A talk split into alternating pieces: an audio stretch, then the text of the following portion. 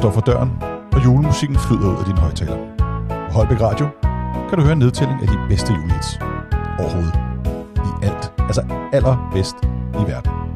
Eller, det er faktisk bare, hvad jeg synes.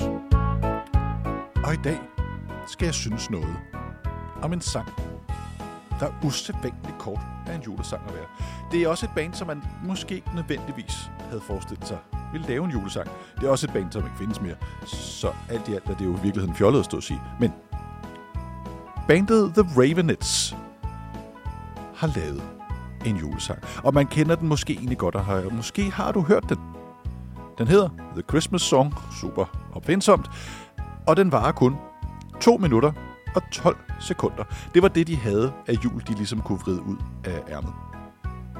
Hvorfor det ikke blev til mere, ja, det ved jeg ikke. Den kunne da godt lige have tålt et par B-stykker mere, eller hvad det nu hedder. Sådan noget musik noget. Det her er i hvert fald The Ravenets' bud på en julesang, som bare hedder The Christmas Song. Så nu synes jeg, vi skal prøve at lytte til to minutter fong julesangs nedkogt stemning. Og jo, der er selvfølgelig bjæller med. Der går bare lige lidt tid.